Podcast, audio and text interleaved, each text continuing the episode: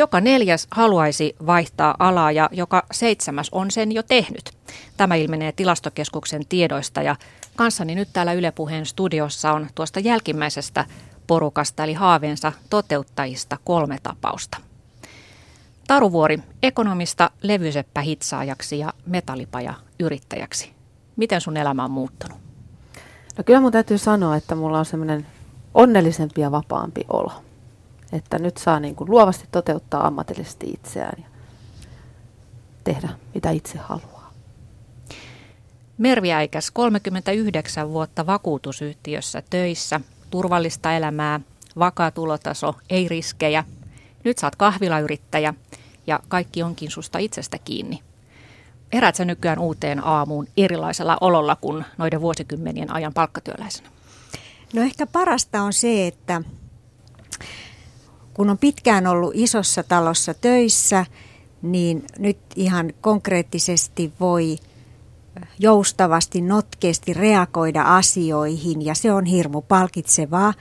Ja sitten kun mä nautin asiakastyöstä, niin mä oon aivan siinä asiakaspinnassa ja saan palautetta ja voin, voin kysyä ja voin vaikuttaa siihen omaan toimintaan sen mukaan, mitä asiakkaat toivoo. Se on parasta. Heräät positiivisella mielellä, etkä kauhun sekaisin tuntein. Kyllä. Sen alkuhässäkän jälkeen, sen suunnitteluvaiheen jälkeen, niin herään oikein mielelläni uuteen aamuun ja lähden töihin viiteen. Tero Mesiranta, sinäkin olet kokenut sen, että miltä tuntuu tehdä rohkea hyppy työelämässä. Irtisanouduit vakituisesta IT-alan työpaikastasi ja perustit koiraurheiluun keskittyvän lehden. Miten sun elämä muuttui? No se muuttui sillä tavalla silloin, että mun harrastuksessa tuli niin kuin se mun ammattini. Eli oikeastaan vaan, että mun päivätyö jäi pois ja mä rupesin tekemään enemmän sitä hommaa, mitä mä olin aikaisemmin tehnyt. Ja pääsin sitä kautta niin kuin suunnittelemaan sitä elämää sitten eteenpäin. Eli hauska muutos sinänsä. Ha- hauska muutos sinänsä, joo, kyllä. Tähän sun yrityksen tiellehän tuli sitten vähän mutkia matkaa, mutta mennään sitten siihen tarinaan vähän myöhemmin ja käydään nyt vähän tarkemmin läpi näitä teidän muutostarinoitanne. Taruvuori, sä oot itse asiassa vaihtanut ammattia useammankin kerran. Sä opiskelit nuorempana laskentaekonomiksi ja teit kymmenisen vuotta talouspäällikön töitä isossa rakennusfirmassa ja lääkeyhtiössä. Millaista aikaa se oli silloin sun ammattiidentiteetin kannalta? Uh, no kyllä täytyy sanoa, että se ekonomin ammatti ja koulutus, niin kyllä se on niin kuin hyvä pohja ollut tälle kaikelle. Et mä lähdin silloin, mä aina ollut hyvä oppilas koulussa ja, ja lähdin niin kuin yliopistomaailmaan sillä ajatuksella, että yliopisto, yliopistomaailmasta saan koulutuksen, mutta ei välttämättä tiennyt vielä silloin, että mitä oikeasti haluaa tehdä. Ja ekonomin ammatti oli sellainen, että siitä nyt on aika monta tietä sitten lähteä toteuttaa itseään. Ja, ja tota, se on ollut hyvä vaihtoehto, mutta mulla puuttu siinä vaiheessa ja mulla oli palo tehdä jotain käsillä ja, ja se luovuus niiden numeroiden seassa, niin se puuttu kokonaan. Että kyllä mulla koko ajan oli takaraivossa semmoinen, että ei ole ihan mun juttu. Sulle tuli sitten ensimmäinen muutos, kun sä olit kolmannen lapsesi kanssa äitiyslomalla. Joo, kyllä. Mä olin siihen asti ollut kontrollerina ja talouspäällikkönä ja ja sitten tota, siinä oli semmoinen jännä käänne, että mun hyvä ystävä oli palaamassa äitiyslomalta myöskin sitten töihin ja hänellä oli tämmöinen nettikauppa, mikä myi ekologisia lasten tarvikkeita ja se tuntui hirveän kiehtovalta ja mä halusin jotain kuitenkin siinä, mä olin lasten kanssa ollut kotona pitkään ja halusin olla lasten kanssa ja hoitaa heitä kotona, ja, mutta kuitenkin jotain semmoista niin omaa halus tehdä. Niin sitten se nettikaupan pyörittäminen tuntui hirveän mielenkiintoiselta ja ostin sitten tämän kaupan tältä ystävältäni ja pidin ensin kotimme kellarissa pientä puotia, joka oli silloin tällöin auki ja sitten sen jälkeen Tuusulan keskustaan niin semmoinen pikkunen puoti, mitä kanssa siinä sitten omien lapsien kanssa pyörittelin ja sitten mä ostin tai vuokrasin tuosta Keravan keskustasta niin liiketilan, mikä oli sitten siinä kävelykadulla. Et se oli sitten varsinainen askel siihen, että, että nyt musta tuli oikea yrittäjä ja samalla – mä sitten irtisanouduin, kun olisi pitänyt palata kolmannen lapsen jälkeen takaisin sinne kontrollerin töihin, niin siinä vaiheessa sitten irtisanouduin. No mistä sä sait sen rohkeuden irtisanoutua, kun oli kuitenkin tavallaan vakaat tulot siellä kontrollerin hommissa ja, ja nyt sitten yrittäjänä. Ei koskaan voi tietää, että miten vuoden päästä niin, menee. Niin, totta. No siinä oli semmoinen tunne kuitenkin koko ajan ollut, että ei, ei, ne numerot ei ole mua varten. Ja se oli sillä hetkellä tuntu ihanalta pyörittää sitä omaa puotia. Ja sittenhän mä lähdin siinä myöskin vielä opiskelemaan niin kuin samaan aikaan. Mulla oli isot näyteikkunat siinä kaupassa ja mä ajattelin, että sinne on pakko saada niin kuin tämmöistä visuaalista nä- näkyvyyttä. Ja lähdin opiskelemaan sitten samalla siinä niin kuin visuaalistin ammattia, eli somistajan ammattia. Ja toinen, mikä mä olin haaveillut joskus jo aikaisemmin, oli tämä sisustussuunnittelija. Niin mä kävin ne kaksi ammattia siinä sitten hankkimassa itselle samalla, kun pyöritin niitä sitä kauppaa ja hoidin lapsia ja tätä perhetouhua ja tämmöistä. Wow. Joo. Että se oli semmoinen, se oli ihanaa aikaa, toki aika raskasta, mutta... Niin kuulostaa aika vauhdikkaalta mm, myös. Kyllä, kyllä. Mutta tällä hetkellä sulla ei ole enää tätä lastentarvikeliikettä, niin mitä ei. tapahtui? Sitten jossain vaiheessa tota, lapset alkoi olla sen ikäisiä, mä myin siellä kestovaippoja esimerkiksi ja kantoliinoja ja tällaisia, niin tuli semmoinen tunne, että, että ihan kuin tämän tien pää on nyt tässä, että, että ei ehkä enää. Oli ihanaa, mulla oli ihania asiakkaita, tuotteet oli ihania, mutta jotain uutta piti taas keksiä. Tuli semmoinen niin sisältä semmoinen tunne, että nyt vaan täytyy taas lähteä etsiä jotain muuta. Ja siinä tapahtui äh, semmoinen käänne sitten, että mä löysin tälle vekaraventille niin kuin ostajan aika nopeastikin siinä. Innostunut ihminen ja lähti sitten vetämään sitä. Edelleenkin liike on ihan täysissä voimissaan tuolla Keravalla. Mutta se oli niin kuin mulla sen tien päätös, että sitten taas eteenpäin. Mm. Ja nyt sä tosiaan oot siellä isäsi ö, omistamassa metallipajassa yhtenä omistajana ja levyseppä hitsaina, niin miten tämä tuli sulle sitten eteen, tämmöinen vaihtoehto? No siinä sitten tämän lastentarvikeliikkeen myynnin yhteydessä, siitä on noin viisi vuotta aikaa, niin kävin samaan aikaan aika myllerrystä elämässä. Kaikki oikeastaan perus, peruspalikat meni uusiksi. Eli kun mä myin tämän liikkeen, niin mä jäin työn suhteen vähän tyhjän päälle sillä hetkellä, että mä tein vähän semmoisia pieniä keikkaluonteisia niin tämmöiseen sisustusliikkeeseen ja se oli oikeinkin mukavaa, mutta ei sitä nyt niin kuin pidemmän päälle sitten olisi voinut tehdä.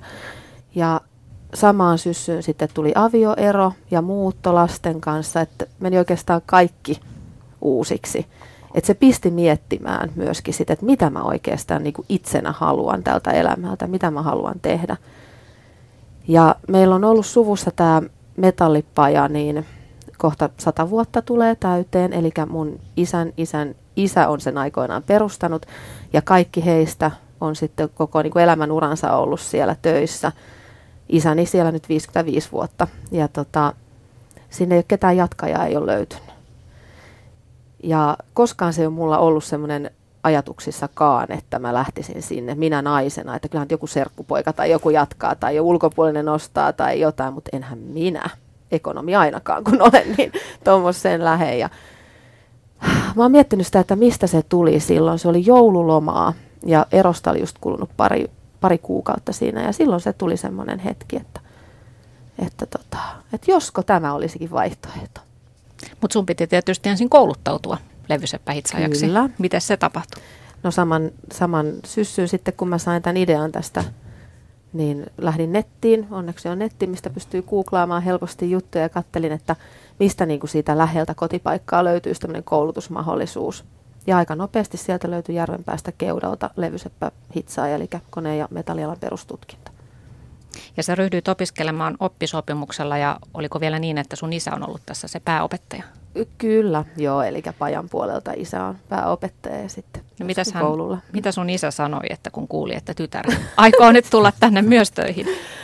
No, siinä oli kyllä vähän sitten, joutu selittelemään, että mistä tämä lähti isälle. Isä oli, että sulla on tyttö nyt ekonomin ammatti, jonka olet lukenut ja olet nyt yksin huoltajana tässä, niin mietipä vähän mitä ratkaisuja teet, mutta kyllä se aika nopeasti huomasi sen, että mä olin tosissani. Mm. Eikö ollut niin, että hän sitten osti sulle kypäränkin, Joo. että sen verran uskoisin Kyllä ainakin. Kyllä tämä luotto, luottojuttu sitten. Kyllä. No Merviäikä, sulla on tosiaan takanasi peräti 39 vuoden työrupeama vakuutusyhtiössä.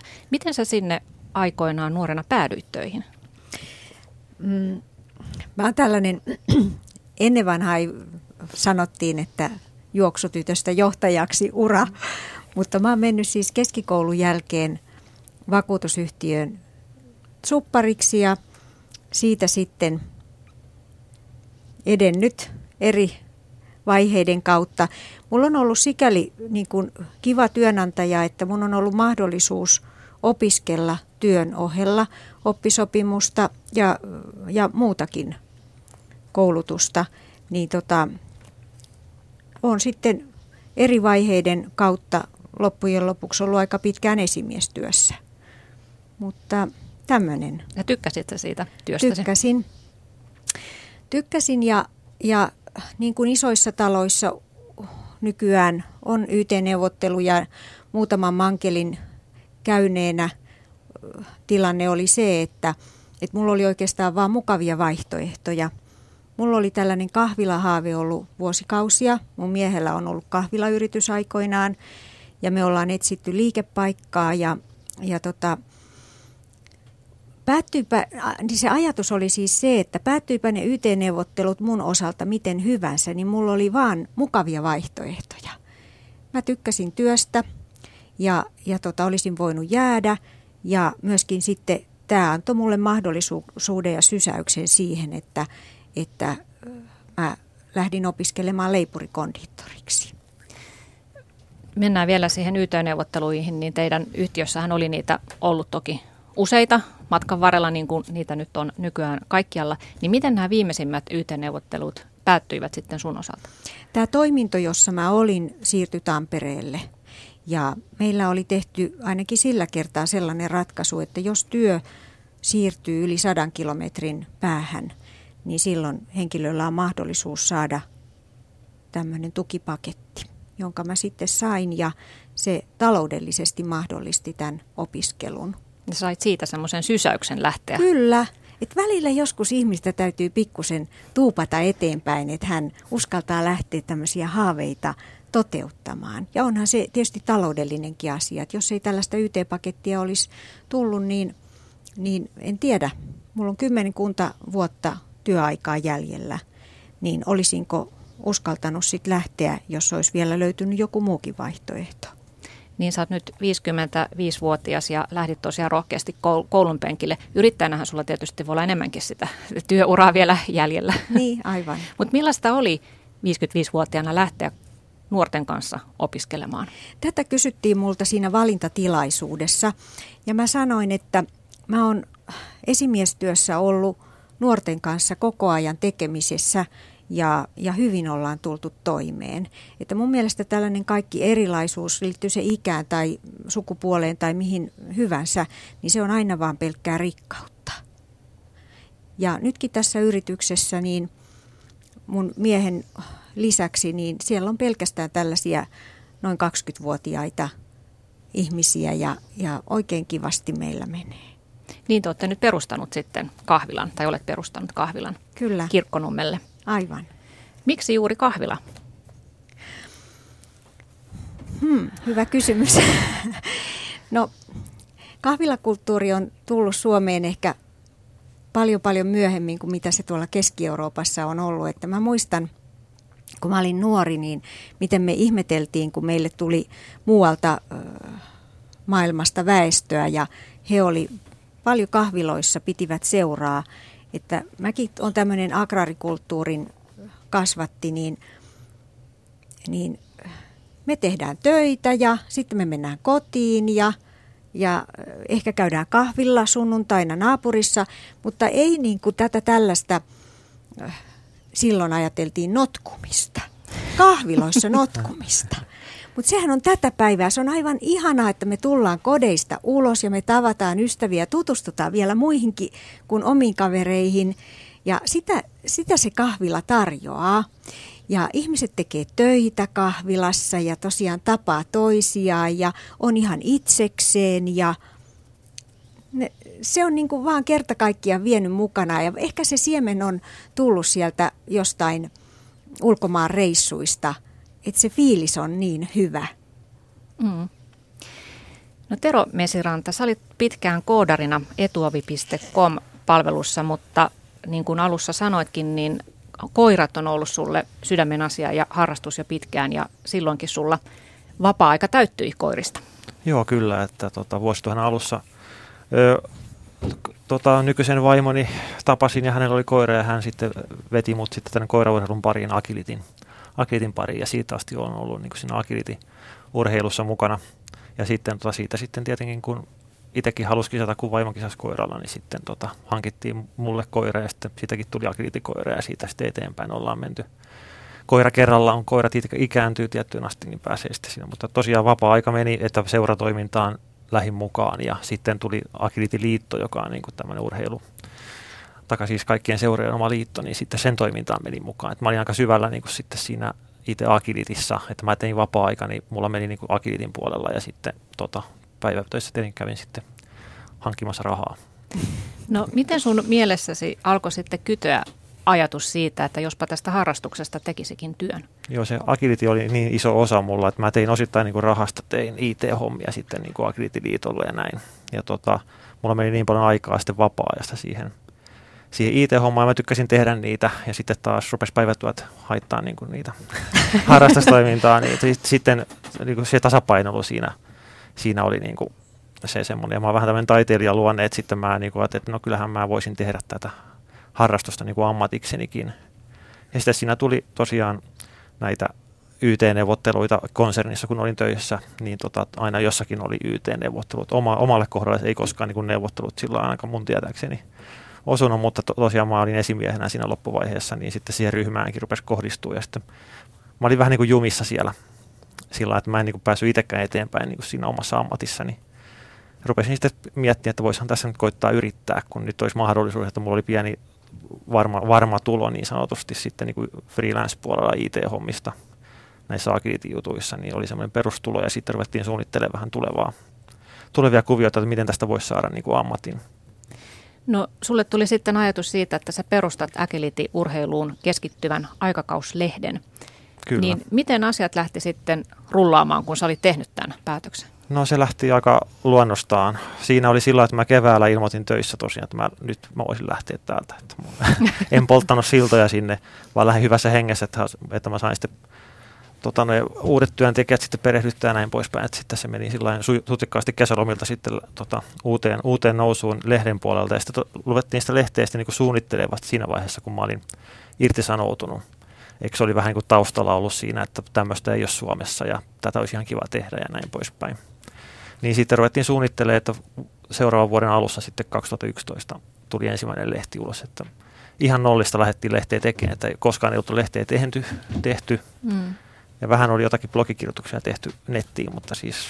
Mutta se sai tilaajia heti. heti sain tilaajia. Meillä oli vahva aki.fi-sivusto, mitä me tehty vuodesta 2005 lähtien niin meillä oli vahva, vahva yhteisö Agility-puolella.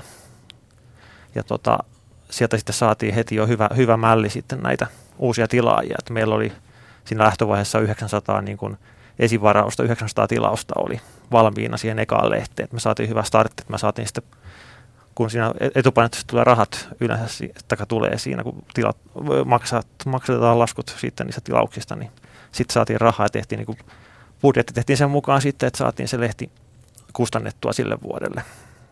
Mm. Et siltä pohjalta me lähdettiin tekemään sitä. Et katsottiin, että mi, kuinka paljon meillä on varaa tehdä siitä sitten. Niin kuin. Paljonko tilaajamäärät sitten kasvoivat? No ne nousi sitten lopulta siihen kolmen vuoden aikana niin 1200. Et ne ei missään vaiheessa lähtenyt niin kuin laskuun, mutta se ei noussut niin kuin sillä tasolla, mihinkä me oltaisiin haluttu. Mm. Et se oli just siinä break-even vähän yläpuolella, että siitä nyt jotain rahaa jäi käteen. Että olisi voinut miettiä, että olisi jonkun ulkopuolisenkin lehdentekijän siihen to- toimitukset sijasta jotain muuta vastaavaa olisi tehnyt siihen. Niin. No millaista tuo lehden ja oman yrityksen pyörittäminen oli sun mielestä parhaimmillaan, silloin kun se oli parhaimmillaan? Se oli kivaa. Eli silloin niin kuin, tota, tehtiin vähän niin kuin omaehtoisesti.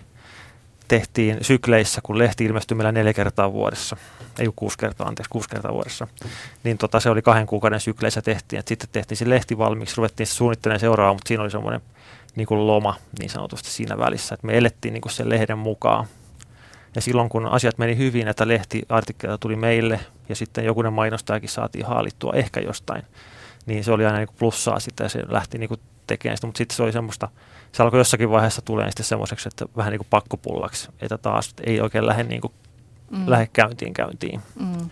Ja muutenkin sitten tota, siinä tota, tosiaan noi, ö, noita agility-koulutuksia sun muita sitten sivussa tehtiin näin poispäin, että rupesi vähän sitten aika, aika loppuun, eikä sitten sitä tulosta niin kuin siinä mielessä tullut, että olisi mm. voinut ottaa niin kuin lomaa tai tällainen siitä, siitä työstä. Että se rupesi tuntua niin työltä. Se ei ollut enää sitä, niin sitä kivaa. Kappas, kappas. Niin, siis, niin. niin. Että tuntuu, että oli taas töissä. Niinpä, joo. No teitä kolmea ammatinvaihtajaa yhdistää tämä yrittäjyys, joka tosiaan sitten onkin kovaa työtä ja, ja tämä muutos teidän elämään tuli nimenomaan yrittäjyyden kautta. Eikö teitä hirvittänyt, kun ajatellaan sitä, kuinka paljon tässä maassa yrittäjät ainakin kertovat, että vaikeuksia on ja eivät he koskaan ainakaan kehu tilanteellaan, niin hirvittikö?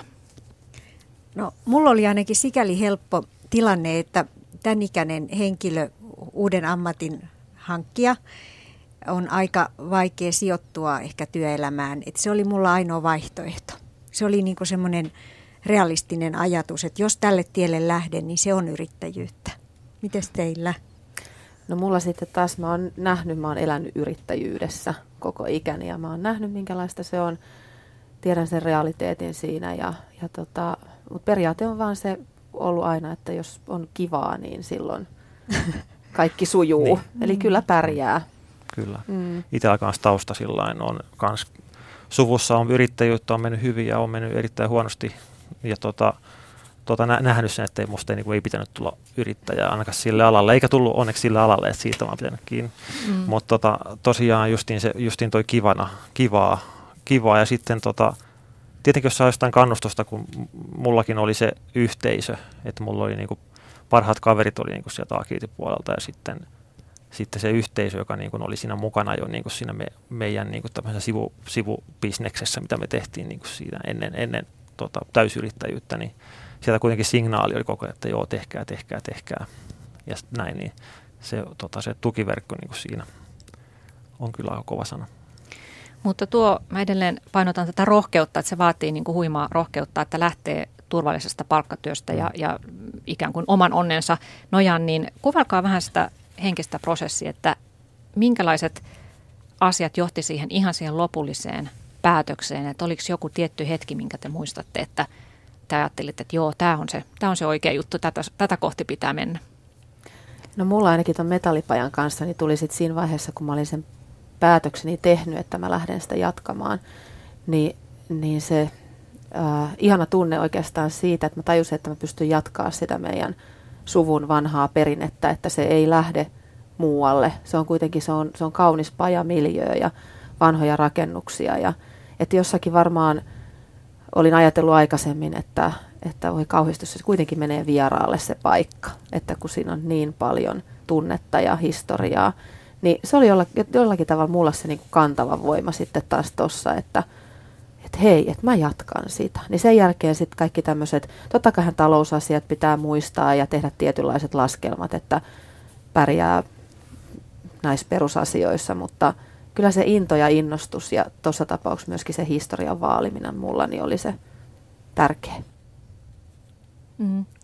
No ehkä mun tilanne oli sikäli otollinen, että lapset on isoja ja, ja talo on lähes maksettu, että tässä ei voi oikeastaan ihan hirveästi hävitä, oli se ajatus, että rohkeasti vaan eteenpäin. Joo, mä olen miettinyt paljon tota, tota, että mistä se mistä se, mistä se niin kuin lähti.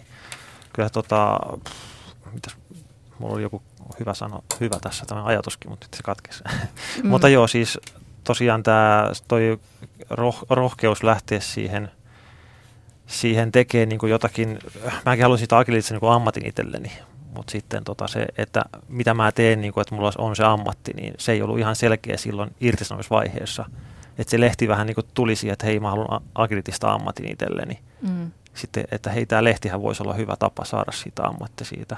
Ja kerätä ainakin on, on tota, osaamista siihen agilitin suhteen, mikä itse asiassa onkin sitten tässä myöhäisessä vaiheessa ollut ihan arvokasta. Mervi, mä uskallan väittää, että varsinkin moni meistä naisista haaveilee hyppäävänsä pois oravan pyörästä ja nimenomaan avaavansa kivan pikku kahvilan, jota sitten leppoisasti pyörittää ja pullat siellä tuoksuvat aamusta iltaan ja voi levittää mukavaa ilmapiiriä ympärilleen, niin kerropa meille haaveilijoille, että millaista se todellisuudessa on, varsinkin se alkuvaihe. No nyt kun tämä kahvilayritys jo pyörii ja tulee semmoiset rutiinit, niin tilanne on ihan mukava. Mutta kyllä se ihan totta on, että se suunnitteluvaihe, kun me tarvitaan arkkitehtiä ja putkarisuunnittelijaa ja sähkösuunnittelijaa ja kunnan viranomaisten hyväksyntää ja raaka-ainetoimittajien vertailua ja, ja terveysviranomaisten hyväksyntää ja neuvoja, niin vaikka me tiedettiin tämä, niin täytyy sanoa, että koko tämä byrokratia on yllättänyt ja varmaan moni sanoo, että, että yhden kerran kun käy tämmöisen jonkun minkä hyvänsä mankelin läpi, niin kirjan voisi kirjoittaa tai konsultoida. Ja varoja ei kuitenkaan ollut niin paljon, että olisi, varmaan tällaisia konsultteja löytyy nimittäin, niin tota, varoja ei ollut kuitenkaan niin paljon, että tämä oli tämmöinen tee se itse-projekti. Ja, ja tota, onhan se ollut aika rankka ja aika paljon unettomia öitä myöskin tuottanut, mutta tota, Teidän piti myös kaikki laitteet hankkia sinne ihan joo, alusta lähtien. Kyllä.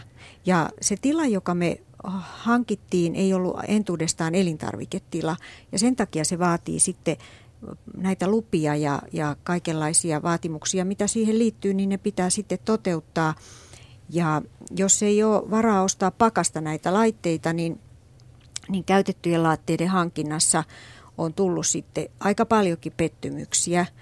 Että se on ihan oma ihmislajinsa vissi tämä ravintola- ja leipomolaitteiden myyntiporukka. Niissä on tällainen GP-takuu. GP-takuu on goodbye. Sitten kun ei auton valoja näy, niin siinähän on. Jäähdytyskoneiden kanssa. Joo, ja kaikenlaisten koneiden kanssa. No sä mainitsit tuossa, että byrokratian määrä oli yllätys. Niin oliko Tero ja Taru teillä, onko teillä ollut jotakin yllätystä siitä, että mitä se yrittäminen ja byrokratia tarkoittavat? Mun, mun tapauksessa ainakaan ei ollut oikeastaan, että kaikki oli yllättävän helppoa, kun ei ollut mitään viranomaissääntelyä sun muuta. Että sen kun vaan perustat lehden ja hankit paino, Mm-hmm. Joku viranomainen kuulee tänne, että jos tuota ei ole säännelty. niin, no siis ei, joo, joo. Paitsi nyt matkas hänen sen arvonlisäveron sitten lehdille sitten siinä jossakin välissä, kun ne luuli, että me tienataan liikaa. Mutta tota, joo, ei ollut oikeastaan mitään. Siinähän ainoa se, tota, se kulurakenne ja näin poispäin on kiinteä. Ja sitten postin kautta tietenkin valtio voi ottaa osa rahoista, että postia maksut nousi ja näin poispäin. Mutta ei mitään niin perustamisvaiheessa eikä mitään tämmöisiä ollut. No mulla, meillä tuli itse asiassa metallipajassa, niin tota, viime vuonna tuli tämmöinen EU-myötä tämmöinen kantavien teräsrakenteiden CE-merkintä. Eli jos rakennat kantavia vaikka hallin rakenteita, niin pitää olla tämmöinen CE-merkintä. Ja se ei varmaan mä, ollut ihan helppo ei se, ollut, ei se ollut helppo homma, ei. Ja sitten tota, tiedän, että monet pienemmät pajat ovat pistäneet näitä luukkuja kiinni ja lapun luukulle, että ei voi tehdä. Että ihan siis tosia, tosiaan siis kymmeniä tuhansia euroja maksaa konsulttien kautta ja näin. Mutta sitten mä otin itteni niskasta kiinni silloin viime vuoden alussa ja hoidin sen itse asiassa ihan itse. Ja nyt meillä on se merkintä, että, että tämmöisiä kaikkia voi tulla kyllä. Mm. No miten Taru ja Mervi, miten te olette yhdistänyt yrittäjyyden ja perheelämän? Sulla Mervi tietysti lapset on jo isoja, että he eivät... Joo, mä oon saanut koko ajan kannustusta puolisolta ja hän on mukana myöskin tässä yrityksessä, vaikka hän on siis päiväpalkkatyössä, mutta noin niin kuin suunnittelumielessä. Ja tota, kuten kerroin, niin meidän lapset on aikuisia, niin tämä oli mulle siinäkin mielessä otollinen hetki, että Taru on tietenkin ihan erilaisessa tilanteessa, kun lapset on vielä pieniä. Niin, no mulla on 9, 12 ja 14-vuotiaat lapset, mutta että onnellinen tilanne siinä mielessä, me muutettiin vuosi sitten tähän pajamiljööseen yhteen vanhaan, suvun vanhaan omakotitaloon ja asutaan siinä, asun lasten kanssa siinä, eli mulla on 50 metriä työmatka. Ja mummilla on aivan vieressä ja toinen mummi asuu samalla kylällä. Niin mulla on onnellinen tilanne tässä. Ne turvaverkostot pitää olla kunnossa. on niin, todella joo. kunnossa, kyllä. Kuuntelette siis Yle Puhetta, aiheena on ammatin vaihtaminen aikuisella iällä. Tarinansa ovat kertomassa täällä ekonomista levyseppä hitsaajaksi vaihtanut Taru Vuori, vakuutusvirkailijasta kahvilayrittäjäksi muuntautunut Mervi Äikäs sekä Tero Mesiranta, joka kokeili irtiottoa palkkatöistä ja perusti Akeliti-lehden.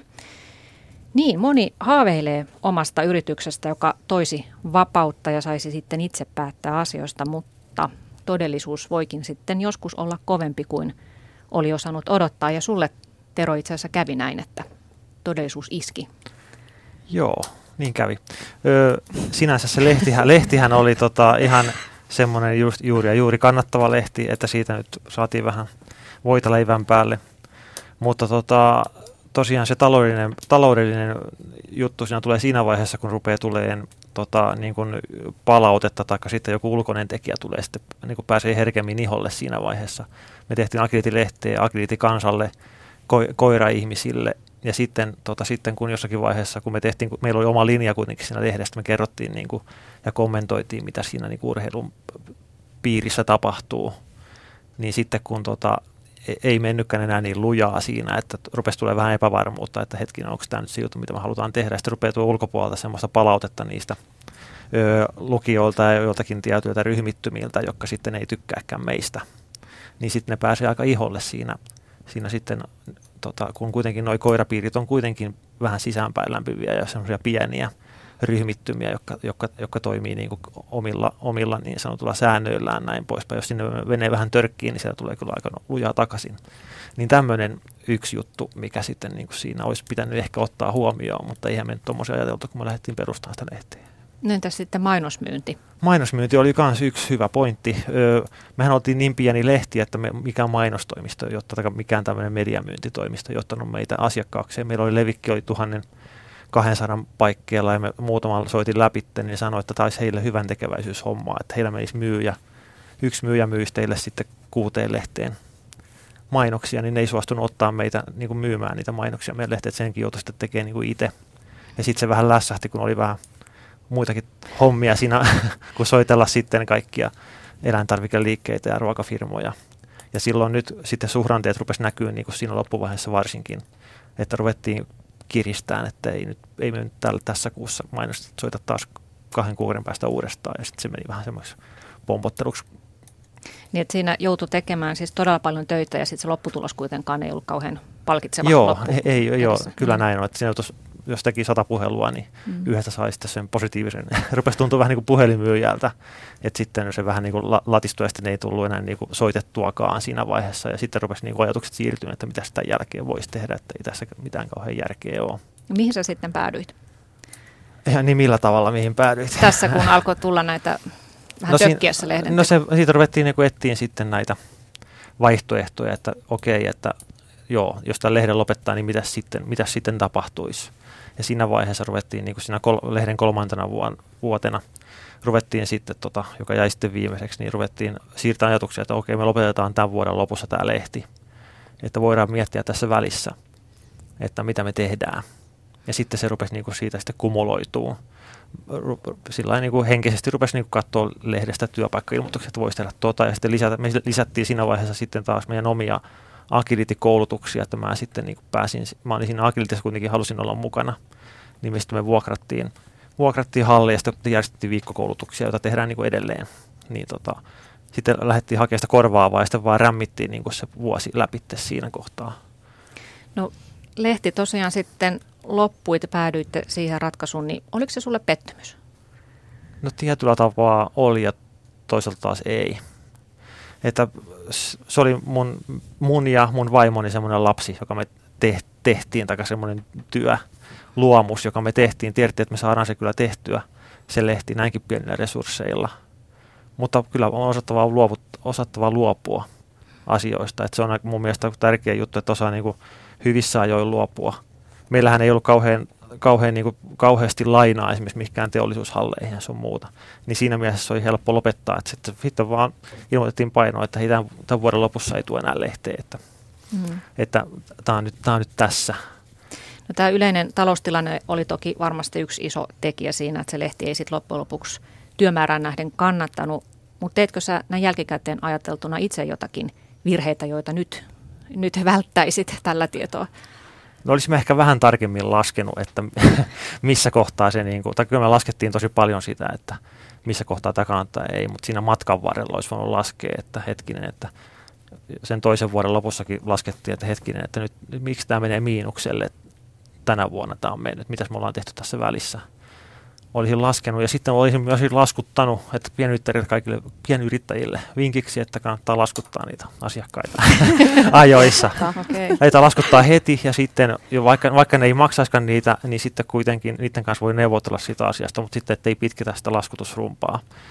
Että ettei joudu selittelemään sitä laskutusta, että sori, tämä on nyt tota, vähän myöhässä tulee tämä joku mainoslasku tai muuta vastaavaa.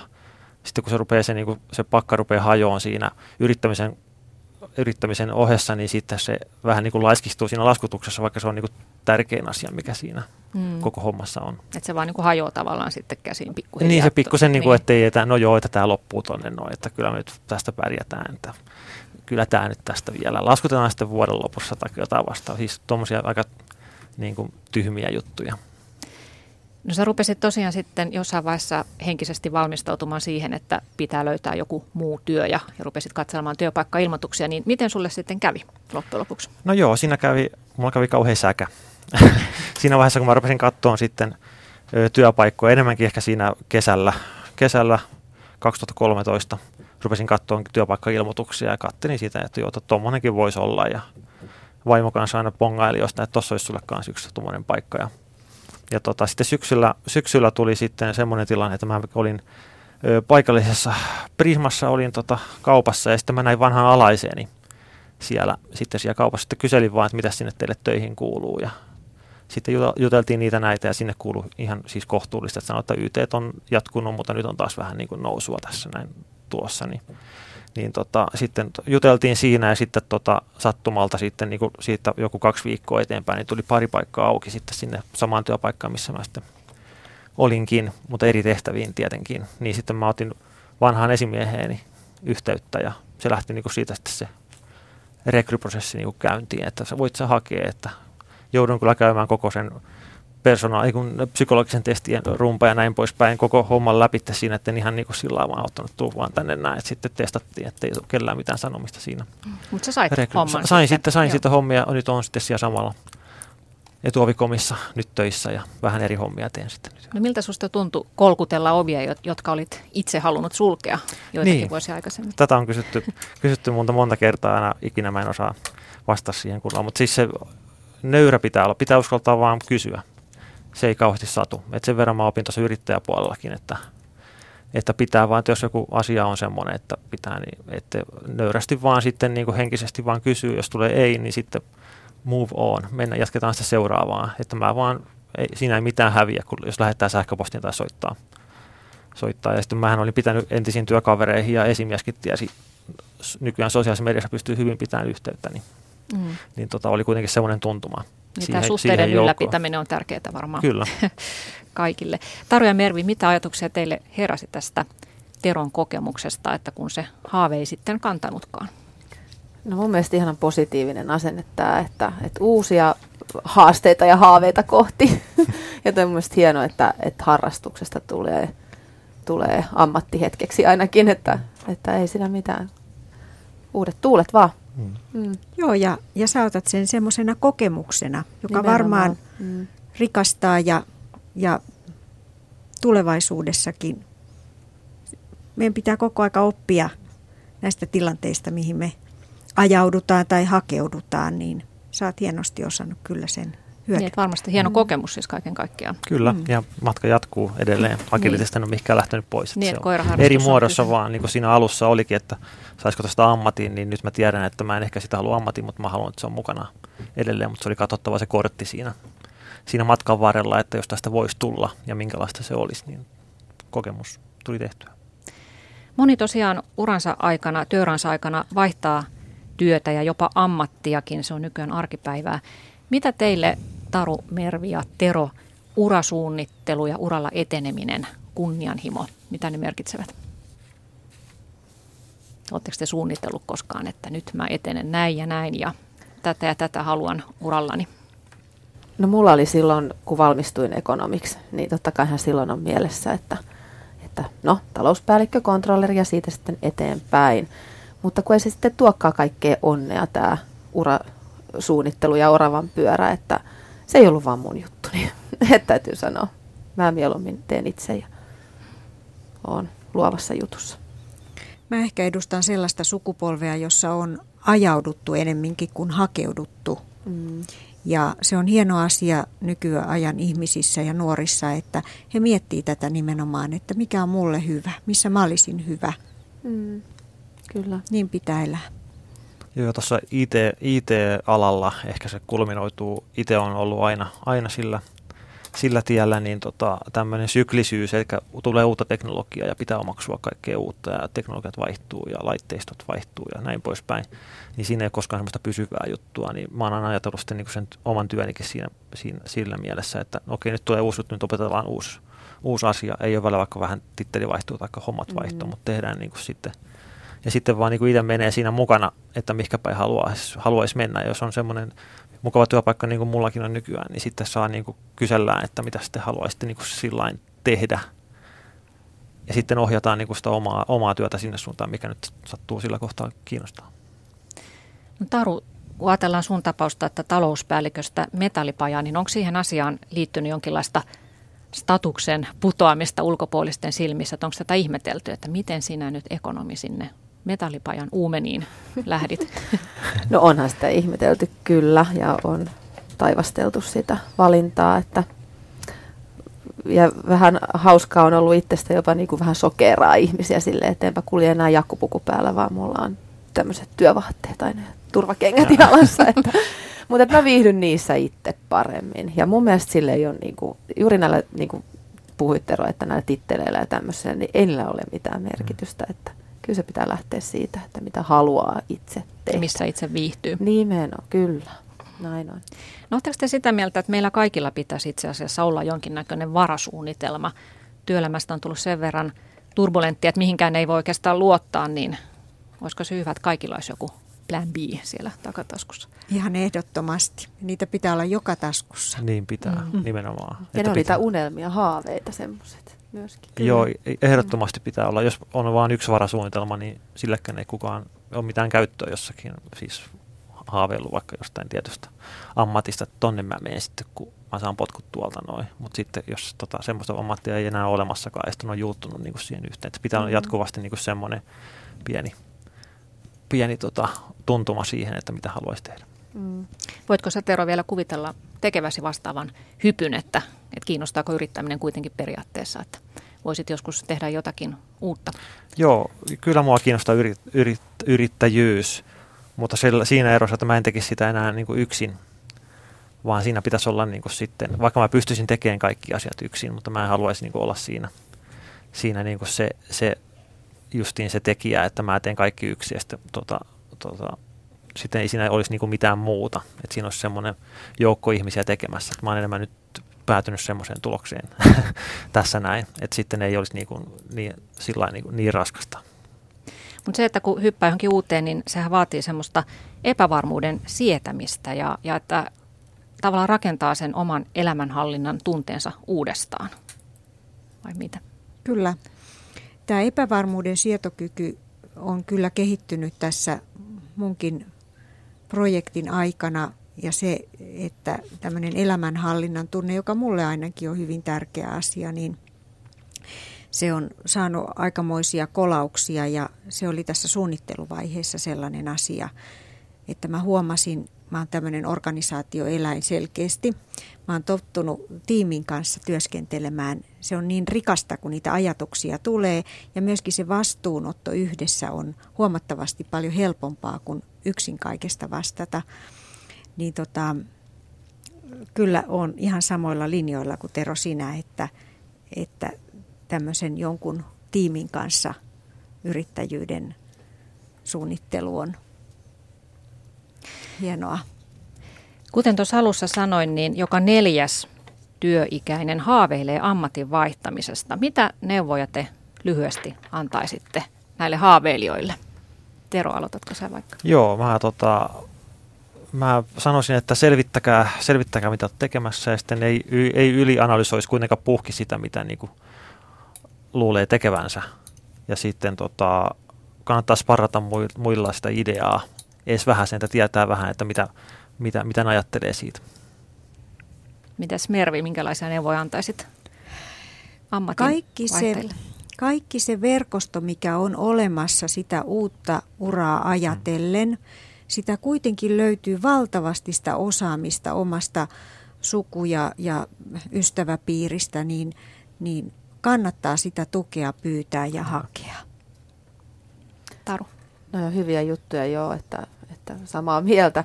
Sitten mä vielä sanoisin sen, että rohkeasti vaan, että, että kuunnelkaa sitä intuitiota hmm. sisintänne, että mikä on se, mitä haluatte tehdä. Ja sitten vaan eteenpäin. Että kyllä se elämä kantaa. Kiitoksia.